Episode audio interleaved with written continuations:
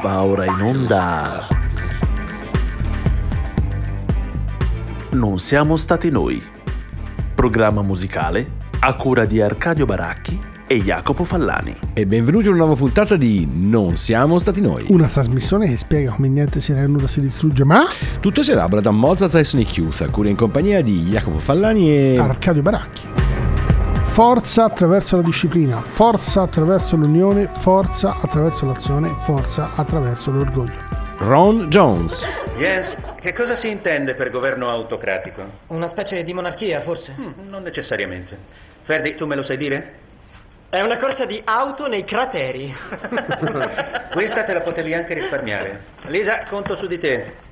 Una dittatura, per caso? In un certo senso sì. Caro? Io credo che autocrazia significhi che un singolo o un gruppo ha il controllo su tutti. Esatto. La parola autocrazia deriva dal greco e significa dispotismo. Quindi autos, se stesso, e kratos, governo e potere. In un'autocrazia un singolo individuo o un gruppo che si trova al governo ha tanto potere da poter cambiare le leggi come crede. Mi fate qualche esempio di questo sistema? Andiamo, vi verrà pure in mente qualche dittatura. Il Terzo Reich. Oh, ancora, che palle. L'argomento non l'ho scelto io, ma che ci piaccia o no dobbiamo affrontarlo.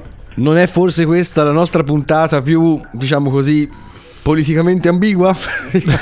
Perché se è pur vero che a un periodo ci siamo fatti prendere dall'onda, perché sì, ci siamo presi dagli esperimenti. Esatto, ci siamo presi dagli esperimenti sociali, gli esiti degli esperimenti sociali. Esatto, però appunto anche le onde. Vedremo gli esiti degli esperimenti sociali. Esatto, in qualche modo purtroppo mi pare di sì, perché il film, l'estratto che vi abbiamo fornito è tratto dall'onda, un film del 2008 tedesco diretto da Dennis Gansel, a sua volta ispirato da un romanzo intitolato La terza onda, che a sua volta era ispirato da un omonimo esperimento sociale che ha avuto luogo in California nel 1967, chiamato appunto La terza onda. Però ben lungi da ispirarci, diciamo, da un punto di vista ideologico, noi avevamo preso i quattro spunti che Arcadio ci ha... spieghiamo, perché qualcuno potrebbe non sapere cos'è La terza onda. Assolutamente. È un esperimento di un docente che in realtà non sa come spiegare realmente cos'è stato il nazismo e come sono stati tutti coinvolti uno stato intero. Agli americani lo deve spiegare, esatto, quindi... esatto. E siamo in California, a Palo Alto, e lui fa questo esperimento dove crea praticamente una sorta di nuovo ideale partito con questi quattro punti di forza che sono le nostre tranche: disciplina, unione, azione e orgoglio.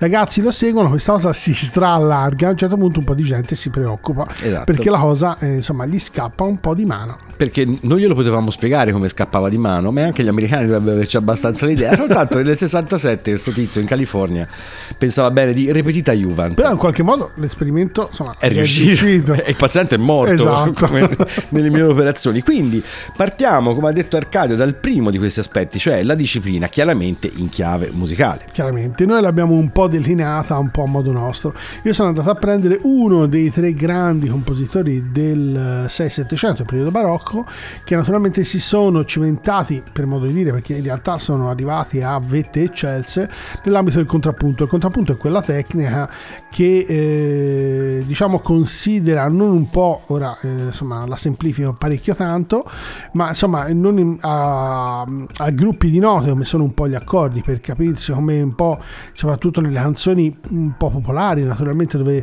è più semplice sentire quali sono gli elementi accordali, sono 3, 4, 5 accordi, ma vede la musica come strisce melodiche, per capirsi, che vengono sovrapposte facendo sì che poi insomma la creazione della stessa sia pensata nota per nota. Questo crea tutta una serie di difficoltà, soprattutto più sono le voci più diventa complicato. Questa tecnica è chiamata nota contro nota, poi dal Medioevo insomma è chiamato contrappunto. Uno dei nomi, perché era Buxtehude, Bach, quello probabilmente un pochino più sconosciuto, è Heinrich Schütz, che in realtà insomma è stato fra virgolette scoperto in quegli anni, insomma alla fine del 500, autore prettamente seicentesco, poi anche se è nato nell'85, però insomma all'epoca ovviamente si faceva carriera velocissimi e giovanissimi, si moriva anche presto, esatto, non veniva a fare alla svelta, esatto, e è stato fondamentalmente, insomma ha lavorato principalmente alla Sächsische Staatskapelle di Dresda. Vi facciamo sentire direttamente un estratto, anche perché insomma, fondamentalmente l'elemento che abbiamo preso come riferimento è proprio il rigore formale, che apparentemente non traspare dalle composizioni che ascoltiamo, ma che è assolutamente insito nelle stesse. In questo caso vi facciamo sentire praticamente con l'orchestra e il Kammerchor di Dresda, dal primo libro di madrigali, opera 1 di Heinrich Schütz.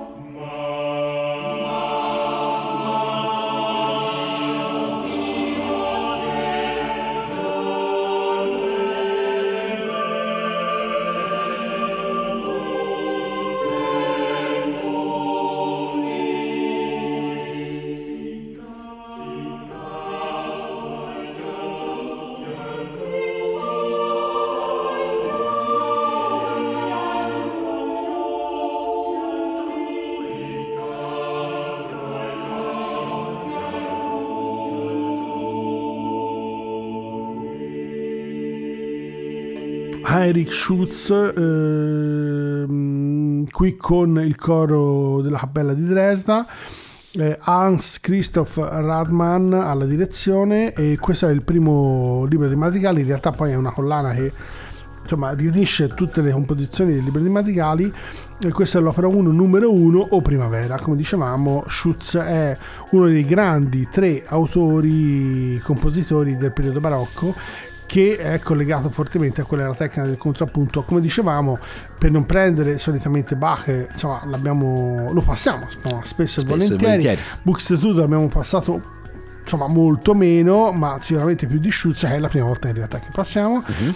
E la scelta ovviamente è caduta su quest'autore, anche perché, come dicevamo, insomma, l'elemento fondamentale che ci interessava era l'idea del contrappunto come tecnica che obbliga a un rigore formale, analitico e compositivo altissimo. È strettamente legata quasi a, diciamo, all'idea stessa della matematica, C'è quel libro che altre volte abbiamo citato proprio su Bach, Gödel e Escher, perché in qualche modo la riunione di elementi strettamente matematici e tecnici nell'ambito di compositori che hanno fatto il contrappunto alla tecnica loro principale è un elemento imprescindibile da questa tipologia, per cui l'abbiamo visto come un forte collegamento nei confronti dell'idea della disciplina.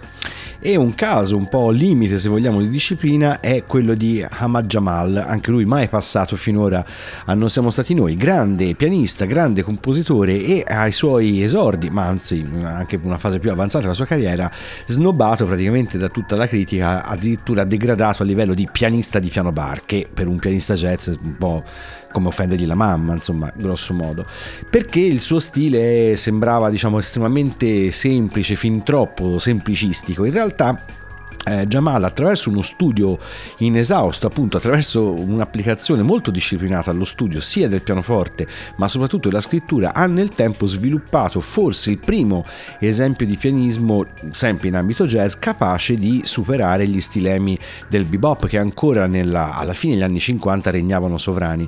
In pratica Jamal accompagna con la sua scrittura e il suo stile pianistico e una visione musicale molto organica che chiaramente non siamo stati noi fa particolarmente piacere, porta il pianismo in un'epoca più moderna che in un certo senso sfocerà più avanti negli stilemi di jazz rock, jazz fusion tipici che noi tipicamente associamo per esempio al arret elettrico, soprattutto a Herbie Hancock. Ecco, le radici di quel suono, di quell'approccio compositivo a 360 gradi si trovano proprio in Ahmad Jamal, e in particolare in questo album del 1975 Genetic Walk, la sua, non a caso Genetic Walk appunto, la sua, questo suo sincretismo e questa sua grande applicazione dal punto di vista della scrittura prende decisamente corpo. Lo possiamo sentire, purtroppo il brano è piuttosto lungo e questa volta sono io a lamentarmi del fatto che non si potrà ascoltare nella sua interezza, però possiamo sentire come all'inizio ci sia un approccio che potrebbe venire tranquillamente da uno dei brani delle scadette di Arcadio. Tutto questo per sfociare in una specie di funk quasi rhythm and blues, decisamente ritmato e groovy. Tutto questo senza soluzione di continuità, senza sembrare una paccottiglia, senza sembrare un numero da circo. Quindi ci andiamo ad ascoltare, proprio tratto da Genetic Walk, il brano che dà il titolo all'album, Ahmad Jamal.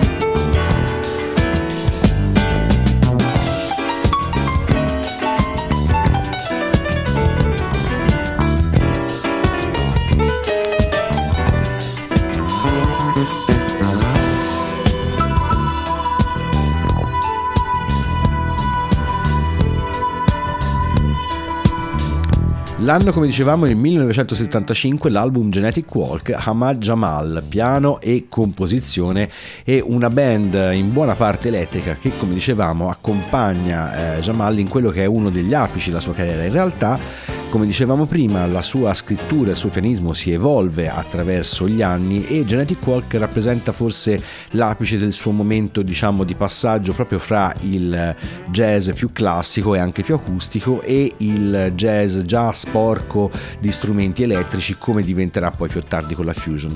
In realtà il suo nome nel tempo acquisisce un peso storico e una visibilità decisamente maggiore rispetto a quella che gli riservavano quando lo, appunto, definivano un pianista di piano bar, tant'è vero che poi nel tempo è stato apostrofato come il profeta, il maestro, l'architetto, ora tutti titoli un po' magari ridondanti, però ecco, questo suo bagaglio storico e soprattutto l'attenzione alla scrittura ha fatto sì che il nome di Ahmad Jamal non scomparisse fra i tanti mestieranti del pianoforte o magari dell'arrangiamento, ma che diventasse un nome di primo piano, proprio in termini di influenza di tanti nomi che poi sono diventati decisamente più importanti del suo. Tutto questo, appunto, frutto di uno studio estremamente disciplinato, ben strutturato, lungo perlomeno un quarantennio di approcci diversi, di scritture diverse, in modo da farli tutti confluire in maniera organica all'interno di un unico grande non genere oppure urber genere musicale. Però lasciamo la disciplina, che a noi, insomma, fa anche piacere, per arrivare all'unione che ci stimola anche volendo. Ovviamente siamo passati attraverso, insomma, idee, concetti di base, anche perché non abbiamo cercato di ricreare quella che poteva essere, insomma, una struttura collegata in maniera netta a quella che è l'idea, insomma, dell'esperimento della terza onda. Esatto. Per cui ovviamente navighiamo a vista e emotivamente un po' su quelle sono le spinte che i quattro termini ci hanno un po'. Però qualcuno è scivolato alla frizione e ora sta per passare un tizio che ha a che fare con tutto questo esperimento, diciamo così. No, vabbè, è sempre sempre solita storia. Stiamo parlando di Richard Wagner. È venuto in mente perché il Gesamtkunstwerk, che sarebbe fondamentalmente questa organizzazione globale, il Wort und Drama, quello, insomma, l'idea di un'unità unica, e poi in realtà viene quasi completamente abbandonato per buona parte del Novecento, per essere poi ripreso negli anni 60 e 80 con la multimedialità e la musica gestuale, peraltro, insomma, passerò successivamente e dove probabilmente potremo anche fare una puntata a parte. E il Gesamtkunstwerk in realtà è nato, sembra, nei primi dell'Ottocento, era in qualche modo collegato ai primissimi esordi del romanticismo, prima di tutto letterario. In qualche modo poi è diventato un elemento fondamentale della poetica wagneriana. La composizione che andiamo a sentire è l'Oro del Reno, che fa parte, è il prologo della tetralogia, ed è in realtà da lui pensata nel 1853-54 a ridosso dei moti del 48. Quello è, diciamo, l'idea, anche se poi ovviamente sono queste saghe mitologiche, più che ispirare lui prende, elabora, ci crea direttamente i libretti sopra, però la potenza espressiva, sicuramente anche il senso di grande novità che lui vuol dare, è legata fortissimamente anche a questa unione. Poi sarà quella che poi lui in maniera, insomma, totalizzante vorrebbe rappresentare a Bayreuth, nel momento in cui, insomma, riesce a creare in qualche modo un teatro che doveva creare un'unità complessiva, un'immersione anche nello spettatore in questo mondo fantastico, in particolare legato ovviamente a questa dimensione della tetralogia. Vi facciamo dunque sentire il preludio iniziale del Oro del Reno, quello che poi è il prologo delle tre giornate successive della tetralogia di Richard Wagner, qui con Heinz Rogner alla direzione del Rundfunk-Sinfonieorchester di Berlino.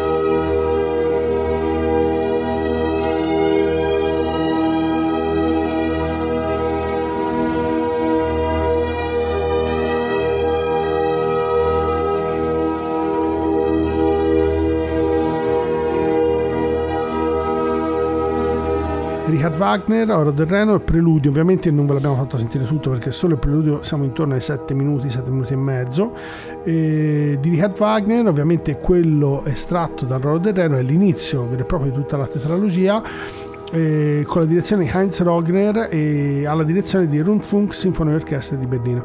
Come dicevamo, l'Oro del Reno è fondamentalmente l'elemento, il preludio a tutta la tetralogia, per cui tutti gli elementi, i temi che poi verranno ovviamente sviluppati nelle tre giornate successive sono qui tutti presenti. L'idea dell'unione, ovviamente, al di là di quelle sono le speculazioni che poi su alcuni artisti ottocenteschi sono state fatte, Fichte, Wagner e altri, sul in qualche modo il loro collegamento con qualcosa che poi alla fine, insomma, il primo Reich, quello di Bismarck, è fine 800, per cui il terzo è ben distante, lungi da essere ovviamente nelle menti di gente che sono morti intorno al 1883, però diciamo che gli elementi, insomma, di unione invece sono estremamente forti. È curioso che poi in realtà, come vedremo successivamente, questa idea di compenetrazione delle arti in qualche modo poi concettualmente alla fine dell'Ottocento con i fratelli Lumière nel cinema ovviamente arriverà alla sua somma, nell'ambito musicale viene ripresa alla fine negli anni 60 con quella che però è la multimedialità, che per noi oggi è un po' scontata nei mezzi tecnologici di oggi, ma dovete immaginare il momento in cui si è sviluppato solamente le grandi tecnologie informatiche a partire dagli anni 50, anche se erano veramente per pochissimi, però insomma da lì in poi si è sviluppata proprio un'idea culturale di grande fusione e di unione, ovviamente questo era il termine di riferimento, fra le varie arti. E restiamo nel termine appunto unione, da questo punto di vista sicuramente di molte entità diverse e anche un po' di nazismo, perché Arcadio non vuol dire, ma Wagner sostanzialmente lo era, certo, e io lo devo per forza ribadire, perché in realtà il progetto di cui parliamo è un gruppo che abbiamo avuto già l'opportunità di passare qualche volta, il gruppo è King Crimson appunto, e il capo, diciamo così, del Reich Crimson è indiscutibilmente Robert Fripp, che rimane ancora oggi l'unico soggetto presente in tutte le numerosissime formazione di King Crimson.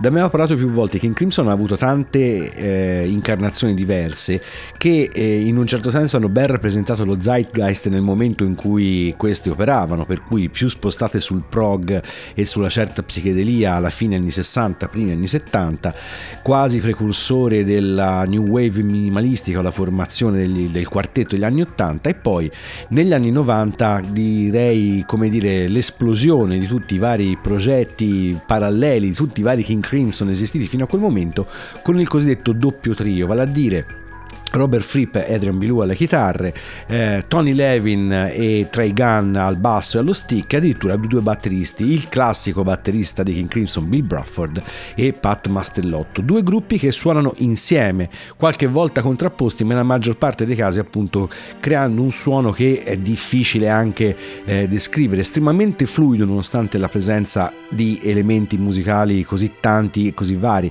La batteria che continuano a scambiarsi, delle volte suonano all'unisono, delle volte scambiano parti di percussioni, due bassi di cui uno non è propriamente un basso, e chiaramente le due chitarre fra le chitarre diciamo più interessanti e eclettiche che la chitarra elettrica abbia mai visto. Tutto questo insieme in un album che si intitolava Thrak, che usciva nel 1995. Il brano che ci andiamo ad ascoltare è il singolo, fra molte virgolette, tratto da Thrak, si intitola Dinosaur, King Crimson.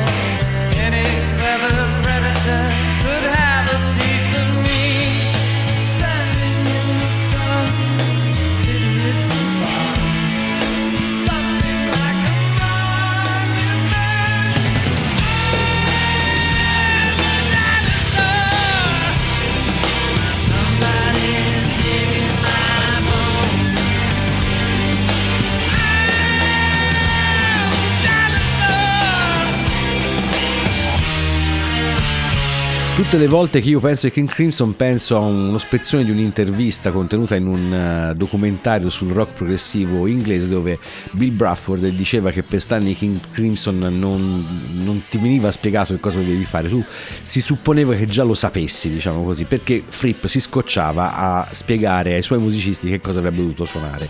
Questo per dire, insomma, il carattere non semplicissimo di un personaggio che oggi è diventato anche popolare su YouTube, perché in molti sicuramente di voi avranno visto le sceneggiate, i Sunday Morning, i Sunday Brunch, una cosa del genere, di Robert Fripp insieme alla moglie cantante, appunto anche lei, di tempi New Wave, dove reinterpretano in maniera così un po' folle classici del rock di tutti i tempi. Insomma, sono cose anche divertenti, soprattutto pensando appunto che Fripp si è fatto la nomea di uno veramente difficile da gestire, poco simpatico, mettiamo così, però musicalmente decisamente un genio, ed è anche un genio che starebbe bene in diverse tranche di questa puntata, perché proprio per lui la disciplina è stato un punto focale, lo studio inesausto della chitarra, delle nuove sonorità, di diteggiature, accordature completamente folli, tutto questo appunto che lui ha fatto confluire spesse volte nei King Crimson, e quindi trova l'apoteosi nel cosiddetto doppio trio, dove tutte le sue idee e suggestioni si trovano insieme nello stesso momento. Tanto di cappello per un progetto che ancora oggi, dopo 50 anni, anzi più di 50 anni, è ancora qua che produce ottima musica. A questo punto, terzo movimento di questa onda, l'azione. E mi sono spinto, come dicevo precedentemente parlando di Wagner, con il Wort und Drama, cioè l'idea di un'unione delle arti, verso gli anni 60, quella che è l'azione della musica gestuale in Italia, in qualche modo coinvolge soprattutto le arti performative, sono termini in realtà ci derivano dagli anni 50 e gli anni 60 in particolare, poi sono entrati nel nostro modo di pensare e parlare, in particolare dopo gli anni 80, ultimamente diciamo che è una branca della contemporaneità che ha avuto insomma più difficoltà e si è un po' allontanata nel settore musicale, forse è più presente in quello artistico, pittorico, sperimentale, dell'ambito sicuramente legato a quelle che sono anche le installazioni. Sì. Nel caso musicale insomma è stato un po' abbandonato, in realtà c'era un folto gruppo di italiani piuttosto importante, alcuni dei quali poi sono emigrati perché il terreno in Italia insomma diciamo era abbastanza difficile, aveva difficoltà insomma a attecchire concettualmente determinati in questi ambiti. Sono nomi tipo Bussotti, Silvano Bussotti, Giuseppe Chiari, Domenico Guaccero, Walter Marchetti, Frederick Zewski e Richard Titelbaum. Un paio di questi li abbiamo già fatti sentire, spero ci ricapiterà, come Bussotti o Zewski, e invece Marchetti non l'abbiamo mai fatto ascoltare, autore allievo di Maderna negli anni 50 al Conservatorio di Milano, poi frequenta anche Ferienkurse, quelli di Darmstadt, famosi dopo gli anni 46-47. In questa cittadina tedesca abbiamo ripetuto diverse volte che insomma c'è fondamentalmente il germe principale della contemporaneità dopo gli anni 50, e dove fondamentalmente i principali compositori a livello mondiale di quello che poi insomma saranno le scene dei 50 anni successivi della musica contemporanea si confrontano e si vivono, e poi dopodiché insomma fa una serie di sperimentazioni e si dedica fondamentalmente all'incisione dei dischi, in particolare dalla fine degli anni 70 in poi. Le sue sperimentazioni sono varie, alcune diremmo insomma estreme, ma insomma dopo l'ascolto diremo qualcosa di più. Facciamo dunque sentire un estratto di un suo disco che si chiama Le secche del delirio, per porci il pianoforte, di Walter Marchetti.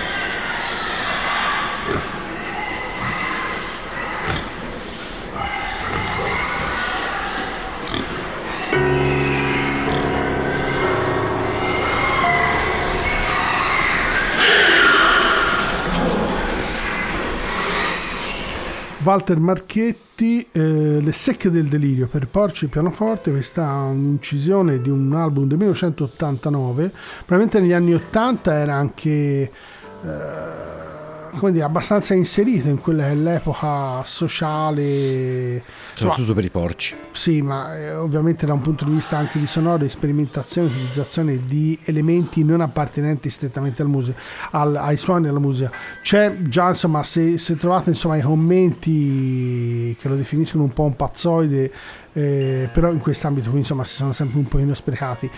Nel caso di Marchetti il limite verso la sperimentazione da un punto di vista proprio anche del materiale utilizzato, se non è chiaro quello che è anche il senso gestuale, spesso volentieri accompagnava delle scene che in parte erano anche fortemente di rottura, anche perché la derivazione di questi compositori concettualmente affondava proprio negli anni 60. In particolare dobbiamo anche immaginare un paese come l'Italia, che sicuramente insomma aveva ancora parecchia strada da fare, probabilmente ce n'è anche parecchia oggi, però all'epoca sicuramente molto di più, molto legata a tutta una serie di stilemi sociali assolutamente bloccati e strutturati, difficilmente si sarebbero rotti come poteva succedere in paesi come l'America o come altri, dove alcune sperimentazioni, anche solo come sperimentazioni, potevano essere naturalmente accettate, eventualmente ne decadeva la qualità, la ripetizione, nel momento in cui naturalmente non si trovava nessun senso verso queste. Nell'ambito italiano insomma questo è stato assolutamente più difficile, motivo per cui anche Marchetti va via, si trasferisce in Spagna, che in qualche modo aveva un territorio molto più, come dire, permetteva insomma più ampie sperimentazioni in tal senso.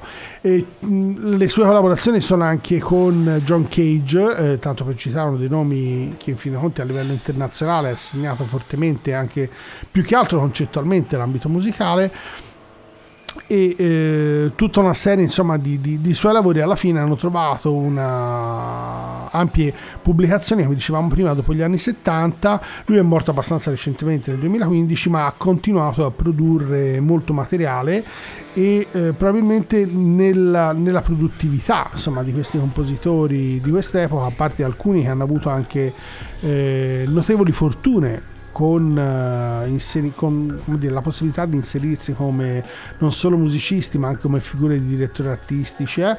Lui in fin dei conti ha fatto una carriera in questo senso abbastanza limitata, però ha potuto produrre insomma tutto il suo materiale in numerosi CD. E restiamo proprio nell'ambito dell'azione come rottura con tutta una serie di convenzioni, con la figura di James Chance. James Chance è un personaggio che si aggira appunto nella New York alla fine degli anni 70, nel momento in cui sta in qualche modo esplodendo il punk, la versione americana direbbe qualcuno, però insomma in realtà la versione primigenia. E James Chance ha l'idea di in qualche modo sovvertire quello che fino a quel momento sembrava un dato acquisito, cioè che il punk nascesse musicalmente di fatto dal buon vecchio rock and roll, i tre accordi, quelle progressioni armoniche che si erano sempre sentite, e tutto sommato anche un certo uso del ritmo molto molto imparentato con il buon vecchio rock. Chance, che è un appassionato di jazz e soprattutto di funk, pensa invece di prendere da quell'ambito musicale e di adattarlo in maniera assolutamente perversa alla nuova musica nascente. Quindi nasce un nuovo filone, diciamo, nell'ambito della cosiddetta musica punk, o comunque musica nuova, dell'onda nuova che si sta appunto affacciando negli Stati Uniti, che per la prima volta non guarda appunto alla radice rock and roll e che in qualche modo snobba da sinistra, potremmo dire, le derive intellettualoidi che di lì a poco porteranno al cosiddetto fenomeno della no wave. Diciamo siamo quasi nell'ambito del dadaismo, sicuramente siamo nell'ambito dell'azionismo, perché musicalmente la musica di James Chance, in particolare con i Contortions, che sono la sua primissima band, ha appunto più a che vedere con il gesto, tra virgolette, che non con il fenomeno puramente musicale. Ci andiamo a ascoltare quello che è sicuramente uno dei loro classici, Contort Yourself, James Chance and the Contortions. It's better than pleasure, it's more than pain. Got what it takes to drive you insane. Now is the time to lose all control. Distort your body, ow, and twist your soul, ow.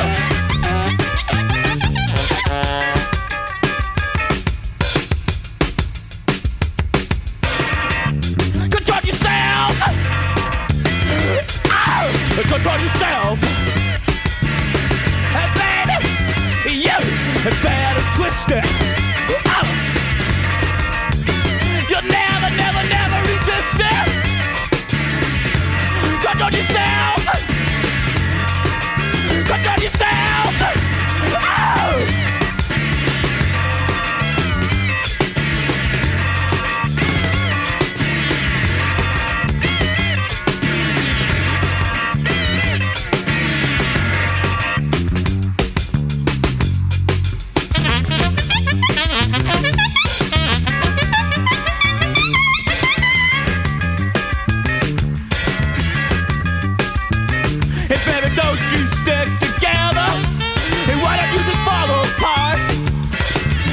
Try being stupid, ow, instead of smart.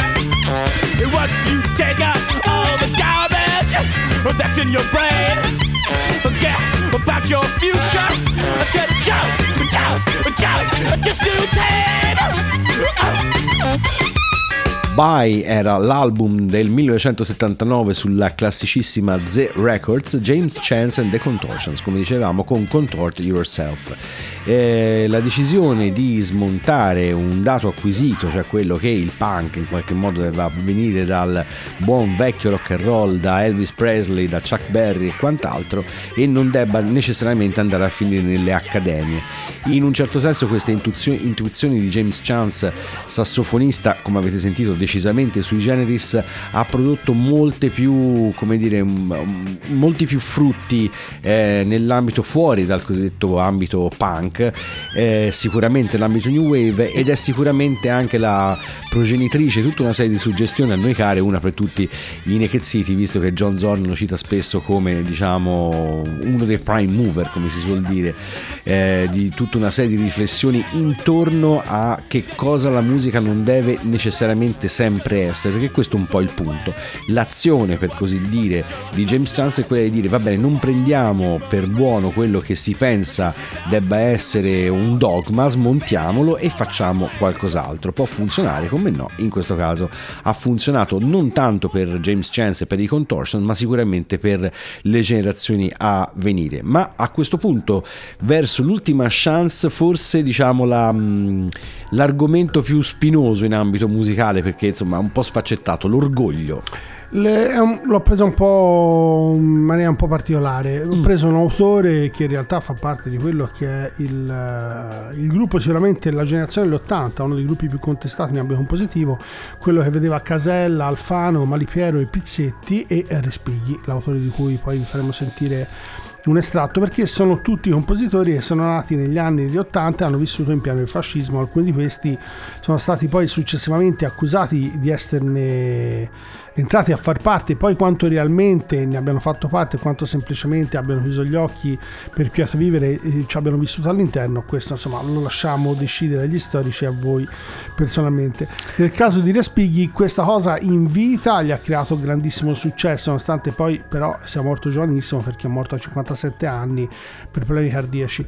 Poi dopo questo gli ha creato tutta una serie di problemi, per cui compositore suonatissimo all'estero dopo Puccini, probabilmente è uno degli autori compositori italiani insieme a Vivaldi più eseguito in assoluto, però ha avuto questa sorta di, come dire, dinomea collegata proprio all'idea insomma dell'appartenenza comunque a quella generazione, a quel periodo storico, che in qualche modo lo ha elissato, e c'è pochissimo in realtà di scritti, di approfondimenti su di lui.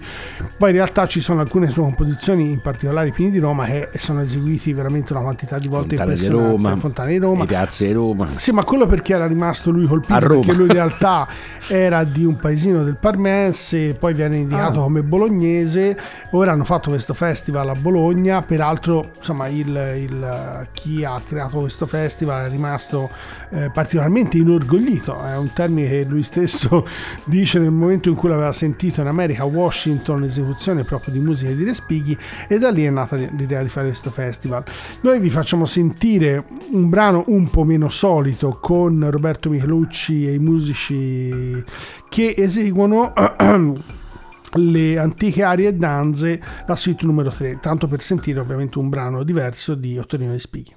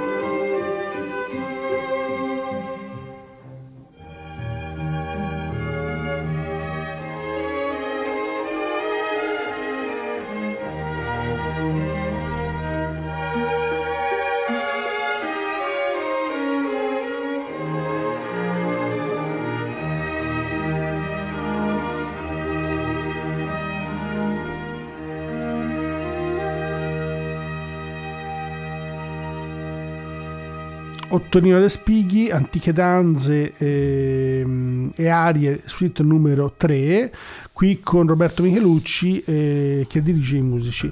Come dicevamo, insomma, è un autore che in realtà da un punto di vista in vita ha avuto un successo incredibile, peraltro insomma accusato probabilmente anche del fatto che era piaceva moltissimo alle masse, nel senso che hanno fuso un po' anche questi due aspetti, il fatto che sicuramente rispetto a autori coevi anche se molto più giovani come un Petrassi il grande successo l'hanno avuto internazionalmente dai colleghi, apprezzato per esempio nel caso di Petrassi a livello anche internazionale in concorsi, nel caso di Respighi era proprio apprezzato da oltre che dai musicisti, ma proprio insomma delle persone, dal pubblico, per cui era assolutamente gradito, cosa che tutta una serie di autori successivamente, quando si sono spinti maggiormente verso la ricerca e un linguaggio più ostico, non hanno avuto come successo. Questo sembra essere una delle possibili cause di questo, come dire, parziale oblio nello studio della ricerca del Ottorino Respighi. Il riferimento all'orgoglio è proprio il fatto che invece spesso molti italiani fanno riferimento a lui, e poi probabilmente insomma la sua musica spesso e volentieri suscita proprio sicuramente un interesse, anche perché questo sinfonismo che poi sembra che lui abbia studiato sia con Max Bruch che addirittura con Korsakov, perché si è trasferito giovanissimo come violista e poi ha suonato anche come pianista proprio professionalmente, e questo gli ha permesso di studiare con grandi a livello europeo. Poi dopo, al momento insomma di un incarico molto prestigioso in Italia, probabilmente è rientrato sia per interessi di come dire, di carriera, ma anche probabilmente per motivazioni anche legate proprio al proprio paese. E chiudiamo con questa tranche dedicata all'orgoglio con il Teatro degli Orrori, che sull'orgoglio fondamentalmente sono fondati, scusate il gioco di parole, perché per Paolo Capovilla, che della band era il paroliere, la band purtroppo non esiste più, ma insomma, che la band era il paroliere e il leader, il frontman, diciamo così, ha sempre rivendicato con grande orgoglio l'appartenenza a un'Italia altra, diciamo pasoliniana per così dire, soprattutto per l'approccio critico alla società, non solo al mondo del music business in generale, ma proprio nella sua della società nella sua intierezza. E questo è particolarmente presente proprio nel primissimo album dell'Impero delle Tenebre, e già, se vogliamo, addirittura dal nome stesso della band, che prende appunto ispirazione da Artaud, fondamentalmente appunto dal Teatro degli Orrori, giusto appunto. Da questo punto di vista, una rivendicazione che sul piano letterario funziona in maniera forse fin troppo evidente, quasi didascalica in alcuni momenti. Dal punto di vista musicale la band si ispirava a una sorta di noise rock melodico, che potrebbe tranquillamente sembrare un ossimoro. Era un suono piuttosto crudo, molto in faccia come si suol dire, che sottolineava bene questo senso di irata sensazione di peggioramento, potremmo dire, rimanendo nell'ambito delle citazioni, perché questo il gruppo voleva in qualche modo rappresentare. Quando la band si sposterà a un suono che evidentemente voleva anche in quel caso rappresentare un pensiero politicamente, eticamente diverso, le cose sono andate, diciamo, un po' in vacca per così dire. Ma noi ce l'andiamo a riscoltare proprio da questo primissimo album dell'Impero delle Tenebre, il brano immortale Compagna Teresa, il Teatro degli Orrori. Guardami negli occhi e poi dimmi non mi perderanno mai, oh dimmi che c'è ancora posto nel tuo cuore, dimmi dove e quando io ci sarò.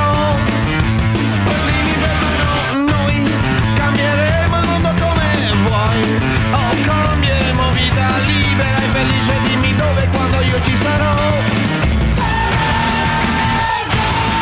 l'incorno dei sogni ci ha sempre portato fortuna. Teresa, quando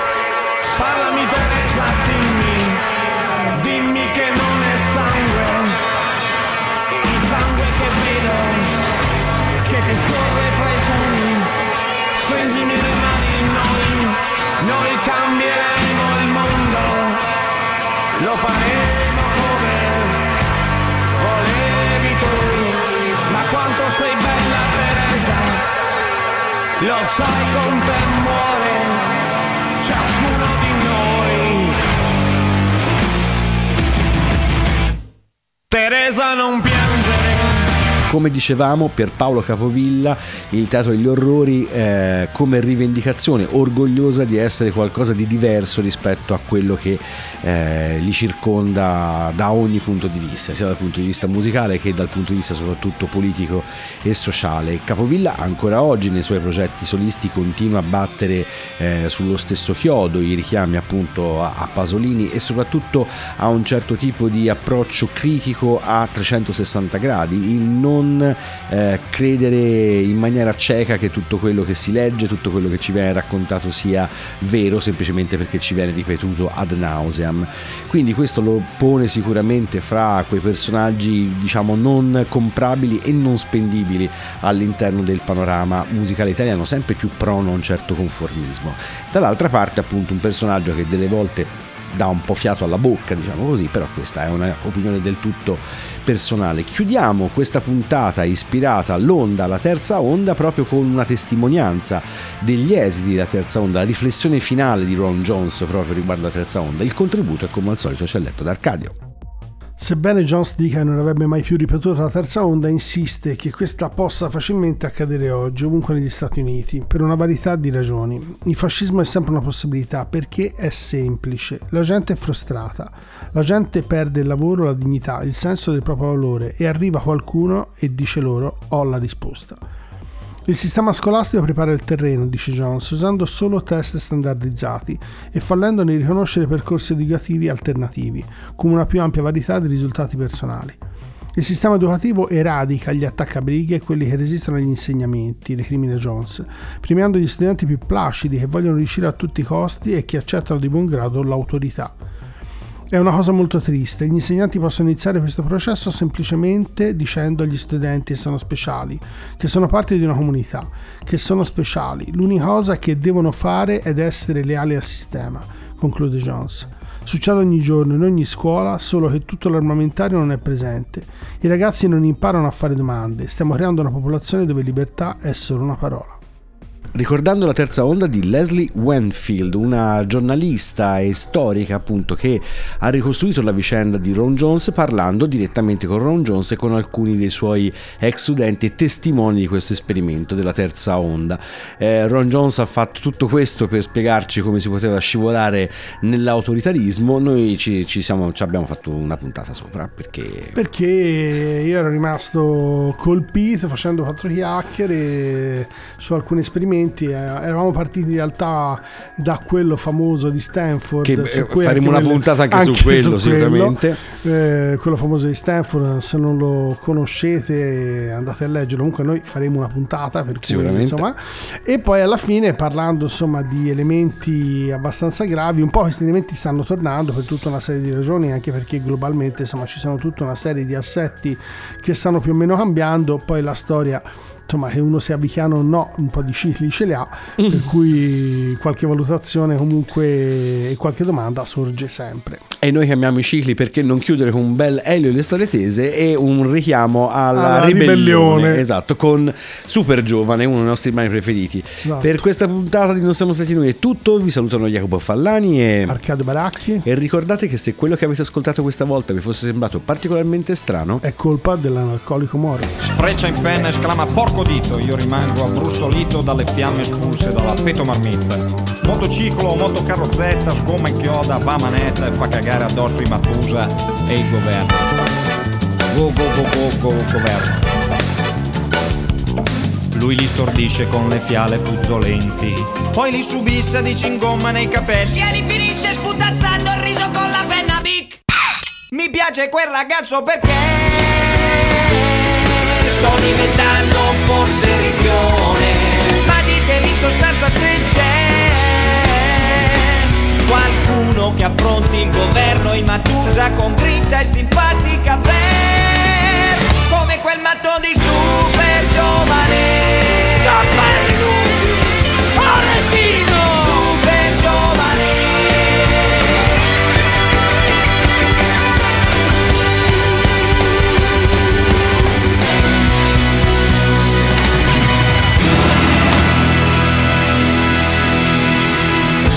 In un tripudio di micette il governo esplode i suoi brandelli in cielo, compongono la scritta zio cantante che sta a significare lo scorno dei Matusa, mentre i giovani limonano